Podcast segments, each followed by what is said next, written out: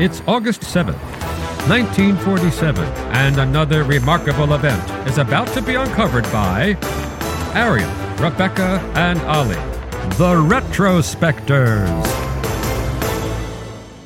A boat made of balsa wood is something most of us would probably happily play with, sailing it around some local lake or pond, but few of us, I suspect, would feel comfortable getting on a raft completely made of balsa and sailing for three months from Peru to French Polynesia, as did the adventurer and amateur ethnographer Thor Heyerdahl, who, in the name of some racially controversial and altogether pretty pseudo-scientific hypotheses, crashed his makeshift craft into a reef in the Tuamotu Islands, today in history in nineteen forty-seven. And even though he crashed, that actually was a victory, because it wasn't actually possible to steer the boat, and crashing was the only way that they could actually come to a halt. And they had glimpsed land a couple of times and sort of looked longingly at it, but they couldn't reach it because of the nature of the boat. Yes, this was the Kon-Tiki expedition, um, which is very famous, although I hadn't heard of it. I thought it was the nineteen ninety-nine single by Another Level.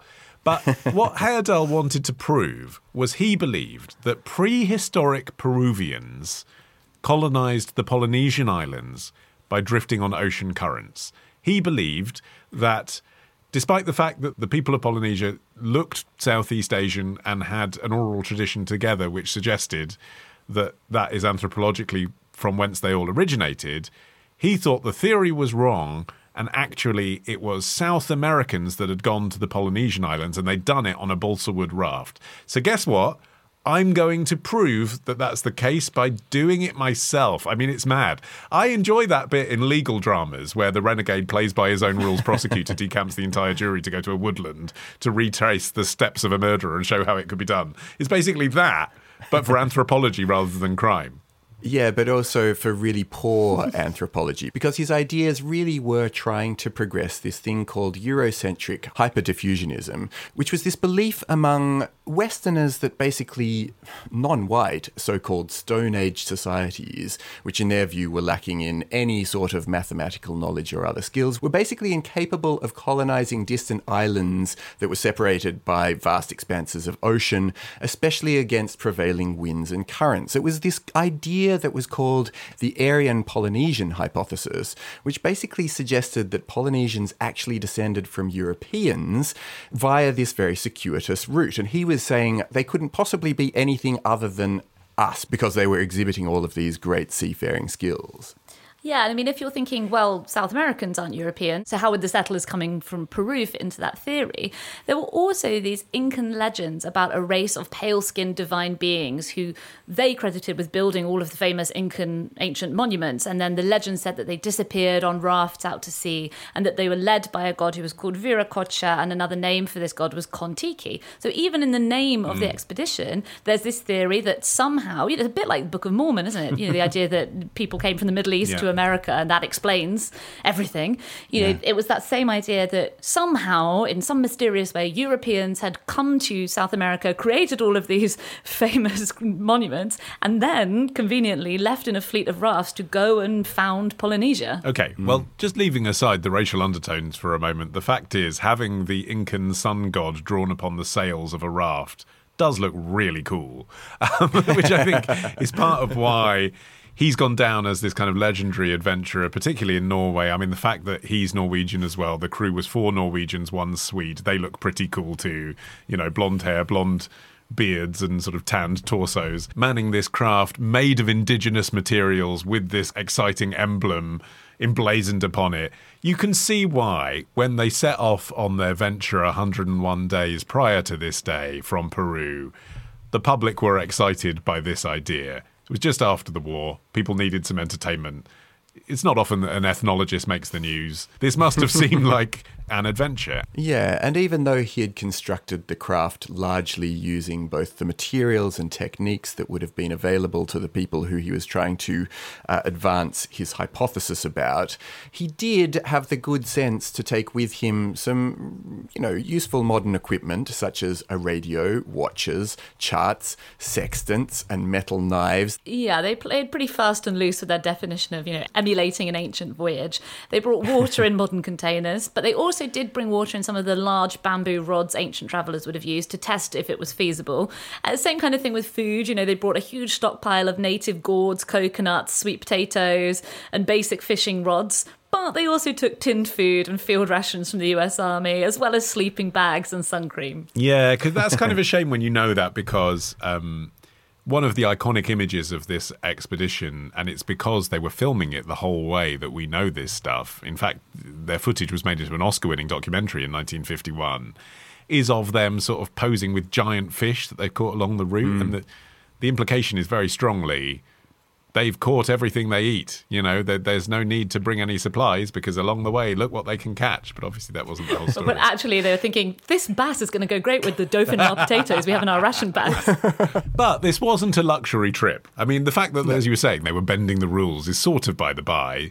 It was six men on a raft for one hundred one days, four thousand three hundred miles. They couldn't have known that they would survive it. And along the way, there were storms, there were sharks, there were whales. They never met another vessel in the whole voyage. There must have been moments where they were thinking, mm. yeah, this did sound like a crazy idea, and that's because it's a crazy idea. yeah. yeah, it would be three months before they saw land again after they departed from Callao, which is a Peruvian port close to Lima. They actually, again, they got a little helping hand. The Peruvian Navy towed them for the first fifty miles to avoid the coastal traffic, which obviously they were unable to steer the craft particularly, so they wouldn't have been able to avoid any of that. But after that, yeah, as you mentioned, they didn't see another vessel again. And when they finally washed up on this reef off a tiny uninhabited islet, it was a bit of an anticlimax. You know, there was no one around to greet them. In fact, they kind of just had to wander around for several days until a party of locals from a nearby island finally arrived. They did then get taken to those locals' village, and they were honoured with traditional dances and other festivities. Uh, eventually, they were transported uh, to Tahiti aboard a French schooner, uh, and then the salvaged Kon-Tiki was was sort of brought with them, because really, you know, even though it had made it, it was fairly touch and go. Um, but f- but the funny thing is that for all of this effort, it was more a grand adventure than it was an actual bit of scientific inquiry, because it was received fairly immediately and then definitely over the years that followed as being a fairly loopy and widely discredited idea that really didn't stack up once you started to dig into it too deeply. Yeah, but in terms of scientific value, you know, e- even at the time, before we had genetic testing and the like, it was a privately funded expedition. And there is a reason that respectable institutions didn't want to fund it. You know, there was a lot of pseudoscience, a lot of cherry picking of evidence, you selecting things like, for instance, there were similarities between Incan boats drawn by Spanish conquistadors and crafts that were used in Polynesia. But the things that didn't support the theory, he would just disregard. And it relied a lot on anecdotes. For instance, in nineteen thirty-eight, Heyerdahl had written his first book, Hunt for Paradise, which is about he and his wife spending a year in a sparsely inhabited island in the Marquesas Islands.